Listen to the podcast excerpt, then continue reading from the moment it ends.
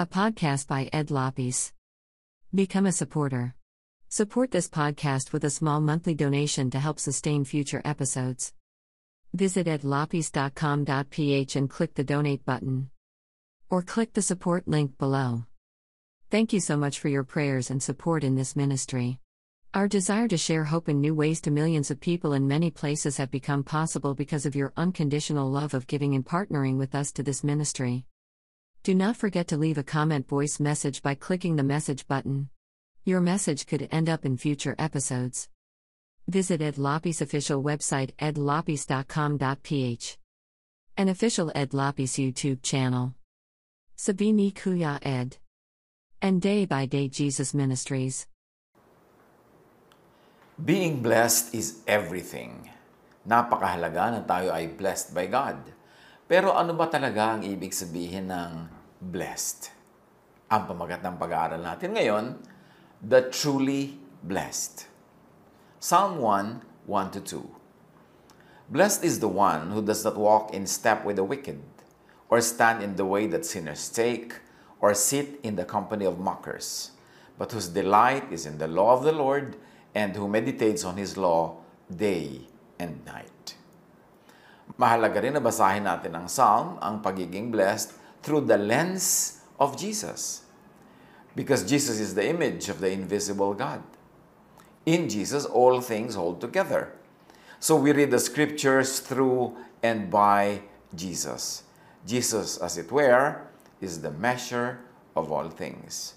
So we shall read the word wicked, or the words wicked, sinners, mockers, the law of the Lord through Jesus, through the Jesus filter. At yung filter na yan is what we have devised to simplify our understanding of all scripture, that all teachings, all terminologies, all doctrines, all traditions, and all laws should be filtered through Jesus because Jesus is the image of the invisible God. Jesus is the way, the truth, and the life. So basahin natin, sabi nga ng easy to read version, great blessings belong to those who don't listen to evil advice. Sa NIV, walking in step with the wicked, at sa ERV, listening to evil advice. So what is evil advice? If we're going to read wickedness or evil advice through the lenses and the filter of Jesus, it is an advice that does not bring people to God or to heaven. It is an advice that does not bring people to rest and peace. An advice that does not bring heaven, the kingdom of God, into people's hearts. Bakit?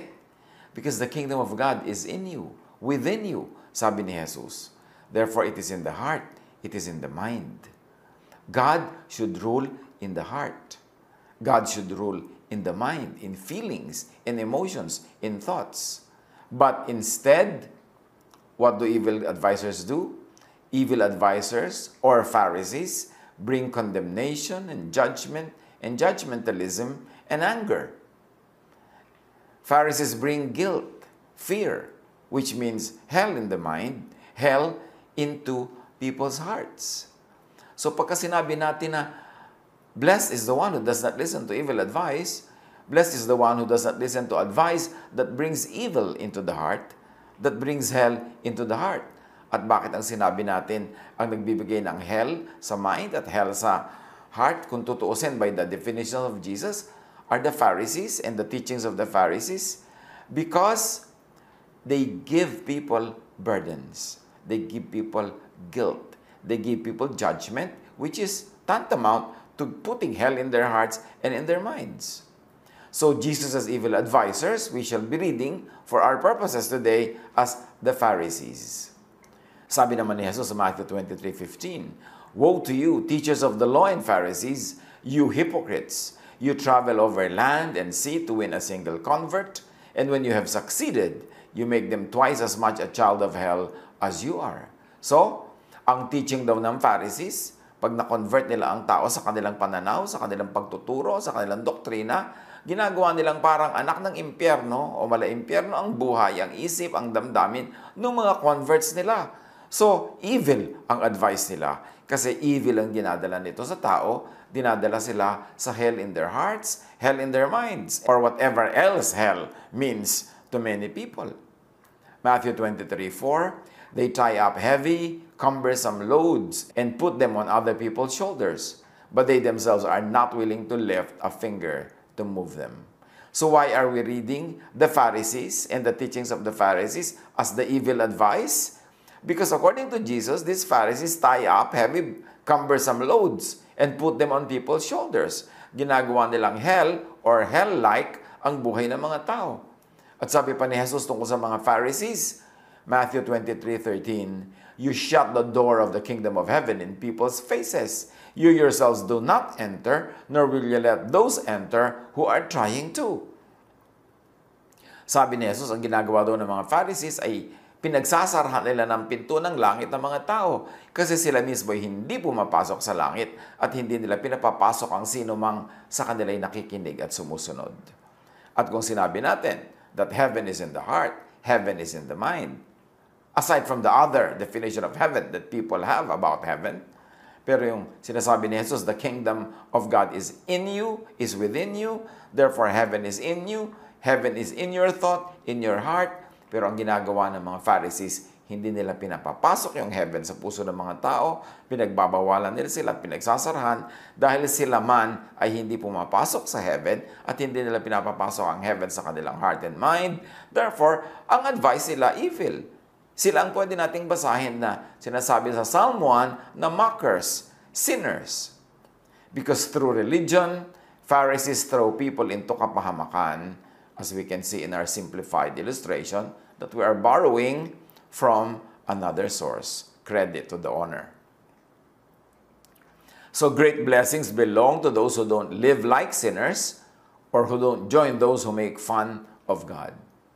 So as we are reading now, sino ang talagang sinners? Sino ang living like sinners? Sino ang mockers of God and of Jesus? Those who place themselves under the law. Those who place people under the law because the law condemns. Because the law makes you a sinner. Therefore, those who are placing people under the law, those who insist on keeping people under the law, are the mockers of God, are the mockers of the love of God through Jesus. They are the scoffers. They are those who should not walk after, those who should not sit with, according to Psalm 1. The law condemns, Romans 4:15, the law brings wrath. Romans 2:12, all who sin under the law will be judged by the law. And Romans 3:20, therefore no one will be declared righteous in God's sight by the works of the law. Rather, through the law we become conscious of sin. And remember, we are reading Psalm 1 through the lenses of Jesus, and we are reading mockers, sinners, as the Pharisees that Jesus said were bringing people to hell making life like hell.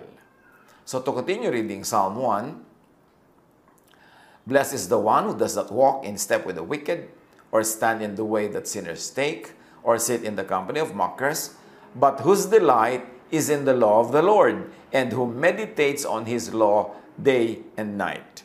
Sabi ng easy to read version, instead they love the Lord's teachings and think about them day and night. So, ano yun? The law of the Lord given through Jesus, which is the law of love. So we read Psalm 1 as Blessed are those whose delight is in the law of the Lord, the law of love expressed through Jesus. Matthew 22, 36 to 40. Teacher, they asked Jesus, which is the greatest commandment in the law? Jesus replied, Love the Lord your God with all your heart and with all your soul and with all your mind. This is the first and greatest commandment. And the second is like it love your neighbor as yourself. All the law and the prophets hang on these two commandments. Diyan nakabatay, nakasalalay, nakasandal, nakatindig ang lahat ng law and the prophets sa law of love. John 13:34, A new command I give you, sabi ni Jesus. Love one another. As I have loved you, so you must love one another. Isa lang ang iniwan ni Jesus na law, na command. This is the law of love. The law and the command to love. Matthew 18, 21 to 22. Then Peter came to Jesus and asked, Lord, how many times shall I forgive my brother or sister who sins against me? Up to seven times? Jesus answered, I tell you, not seven times, but 70 times seven times. So nagmamagaling itong si Pedro, sinasabi niya, pitong beses ko bang patatawarin ng taong nagkakamali sa akin, ng kapatid na nagkakasala sa akin? Pitong beses po ba? Sabi ni Jesus, no. Pito times pito. 77 times. In other words, symbolic kasi ang pito of perfection, ibig sabihin, walang katapusang pagpapatawad. And yet, maraming mga Christians daw Christian teaching, Christian church, Christian organization, pero ang hilig magparusa. Ayaw magpatawad. Samantalang, kung talagang Christian, sumusunod kay Christ, dapat sabi niya, you forgive 77 times. Walang katapos ang pagpapatawad. Eh, ang gusto ng iba, magparusa, magparusa. Samantalang sabi ni Jesus, magpatawad. Matthew 7.12, Do not judge, or you too will be judged. For in the way you judge others, you will be judged and with the measure you use, it will be measured to you. Ang linaw-linaw naman ng turo ni Jesus, do not judge, but many, many so-called Jesus followers or Christians are in the business of judging, of punishing people they consider to be sinners. Hindi sila makakatulog, hindi sila mapapalagay kung merong parang sa tingin nila ay nagkakasala, especially measured against the law of Moses, na hindi paparusahan. Dapat magparusa sila. Samantalang si Jesus nga hindi siya judge. Matthew 7.3 Why do you look at the speck of sawdust in your brother's eye and pay no attention to the plank in your own eye? At sa pagpapatuloy pa niyan, sabi ni Jesus, unahin mong tanggalin ng malaking troso sa iyong mata kaysa ang puwing ng iyong kapwa Why are you in the business of correcting others, of rebuking others, of removing the speck in their own eyes when you yourself have a log in your own eye? And 1 John 4 8, whoever does not love does not know God, because God is love. So ang hindi loving, hindi tunay na nakakakilala sa Ama according to Jesus. So sino ang blessed? Na binabasa natin sa Psalm 1, yung hindi nakikinig sa sinners, yung hindi nakikinig sa wicked advice. And as we have been reading now, sinner means people who are insisting on living under the law because the law makes them sinful, makes them sinners. People who insist on putting all others under the law, therefore making them sinners as well and making them get counted as sinners because under the law everybody sins. So Psalm 1, 1 to 2 and uh, 3 now, that person, in the blessed person who does not listen to wicked advice, is like a tree planted by streams of water, which yields its fruit in season, and whose leaf does not wither. Whatever they do prospers. Because the living water is Jesus, the living water is in Jesusness, in being like Jesus. And the fruit of that tree the fruit of the tree planted by living waters, planted by Jesus and Jesusness, the fruit is love. Hindi husay sa verse, hindi husay manghusga, the fruit is love. Sabi ni Pablo sa 1 Corinthians 13, 1 to 3, If I speak in the tongues of men and of angels, but have not love, I am only a resounding gong or a clanging cymbal. And if I have the gift of prophecy and can fathom all mysteries and all knowledge. And if I have faith that can move mountains, but do not have love, I am nothing. If I give all I possess to the poor, and give over my body to hardship that I may boast, but have not love, I gain nothing. So sinasabi ni Pablo, without love, spiritual gifts, good works, faith, sacrifice are nothing and are for nothing. Bali, wala ang lahat pag walang pag-ibig. So kung ang ituturo mo sa tao eh judgment, judgmentalism, punishment, eh di hindi yung loving. So, baliwala lahat ang iyong acts of kabanalan, baliwala lahat ang iyong knowledge, ang iyong preaching, ang iyong sacrifice, ang iyong mga charities, kasi walang love. 1 Corinthians 13 6, Love does not delight in evil, but rejoices with the truth. And what is evil? As we have been reading Psalm 1 through the lenses of Jesus and defining what is sin, sinner by the standards of the law, then evil is stoning sinners to death. Stoning sinners. Punishing sinners by your own hands. John 8 7 When they kept on questioning him, he straightened up and said to them, Let any one of you who is without sin be the first to throw a stone at her. And in this sense, evil is stoning sinners, throwing a stone at sinners because you think you deserve to judge and punish sinners. Romans 2 1 You therefore have no excuse, you who pass judgment on someone else. For at whatever point you judge another, you are condemning yourself, because you who pass judgment do the same things. Wala daw excuse yung nagja-judge ng kapwa.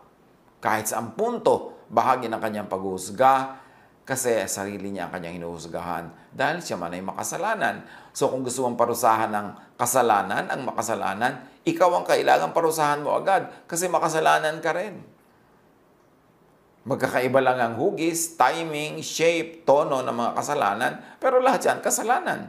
So kung gusto mong parusahan ng may kasalanan, kailangan parusahan ka rin. So when you condemn others, you condemn yourself. Ecclesiastes 2, 14 to 15. Christ gave His own body to destroy the law of Moses with all its rules and commands. Gano'ng kahirap ito maintindihan?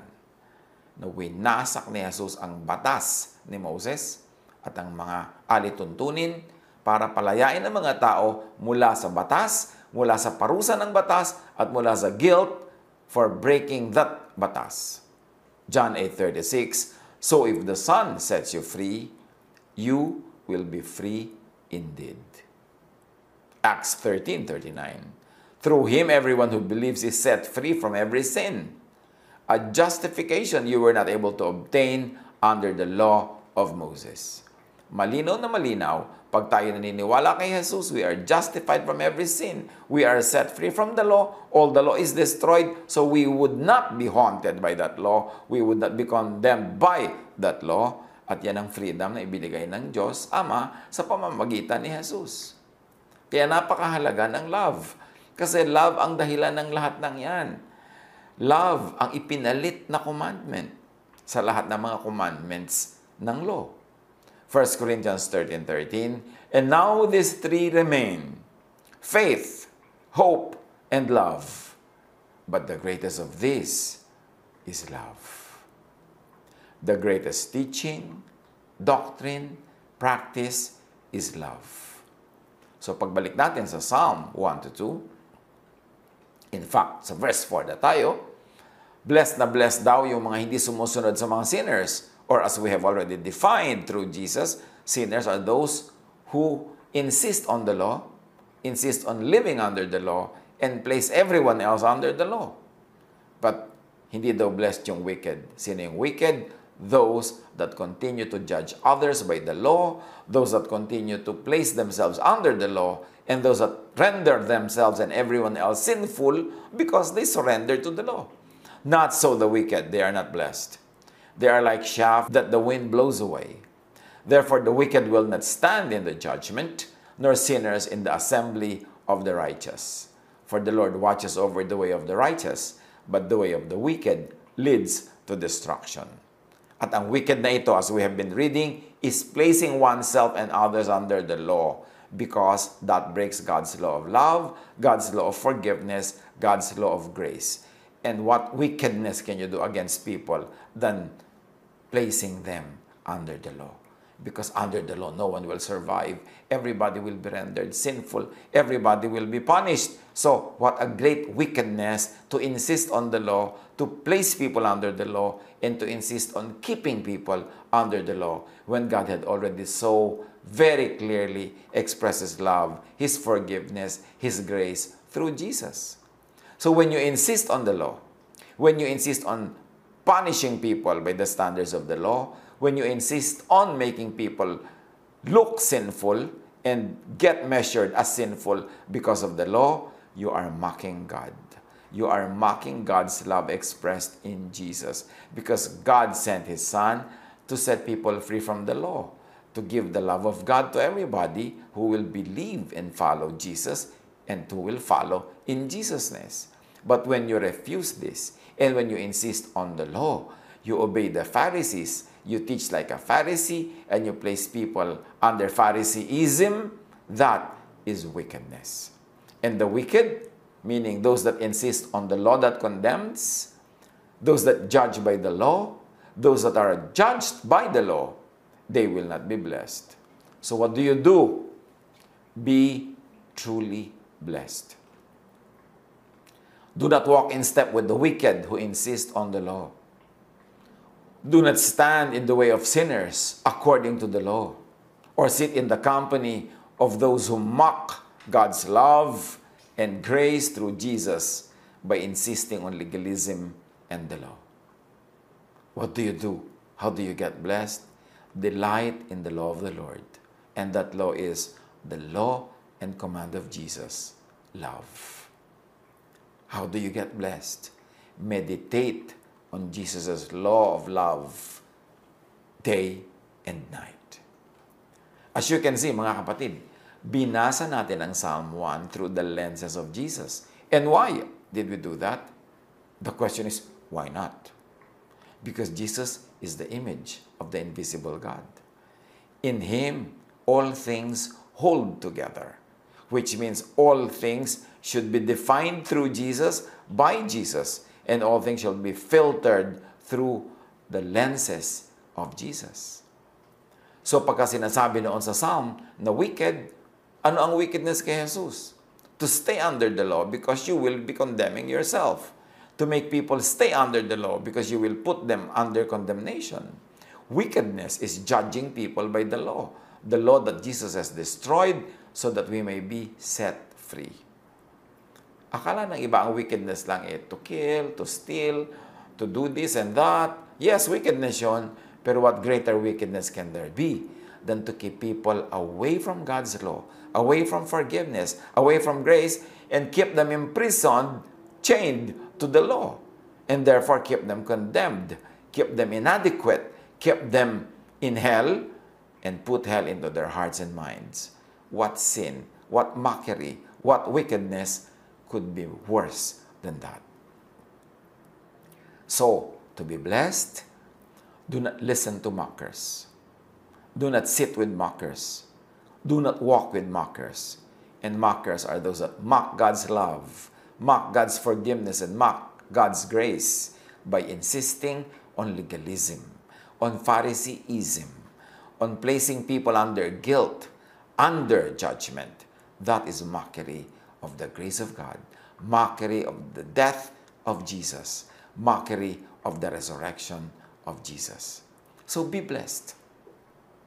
Meditate on God's love because that is the law of God that He gave through Jesus. Meditate on His law day and night. Think of God's love. Accept it. Believe in it. Enjoy it without reservation or guilt because it is given by grace. And then give love to people. Give unconditional love, unconditional acceptance, unconditional care, unconditional support, because that is the command that Jesus gave.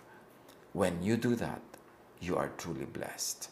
And you will be a true blessing to people around you, to people that can be reached by your voice, by your arms, by your love pagbulay-bulayan natin what it really means to be blessed, defined through Jesus.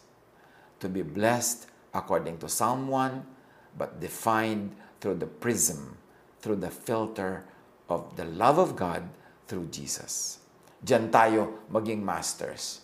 Masters of love, masters in love, masters in loving.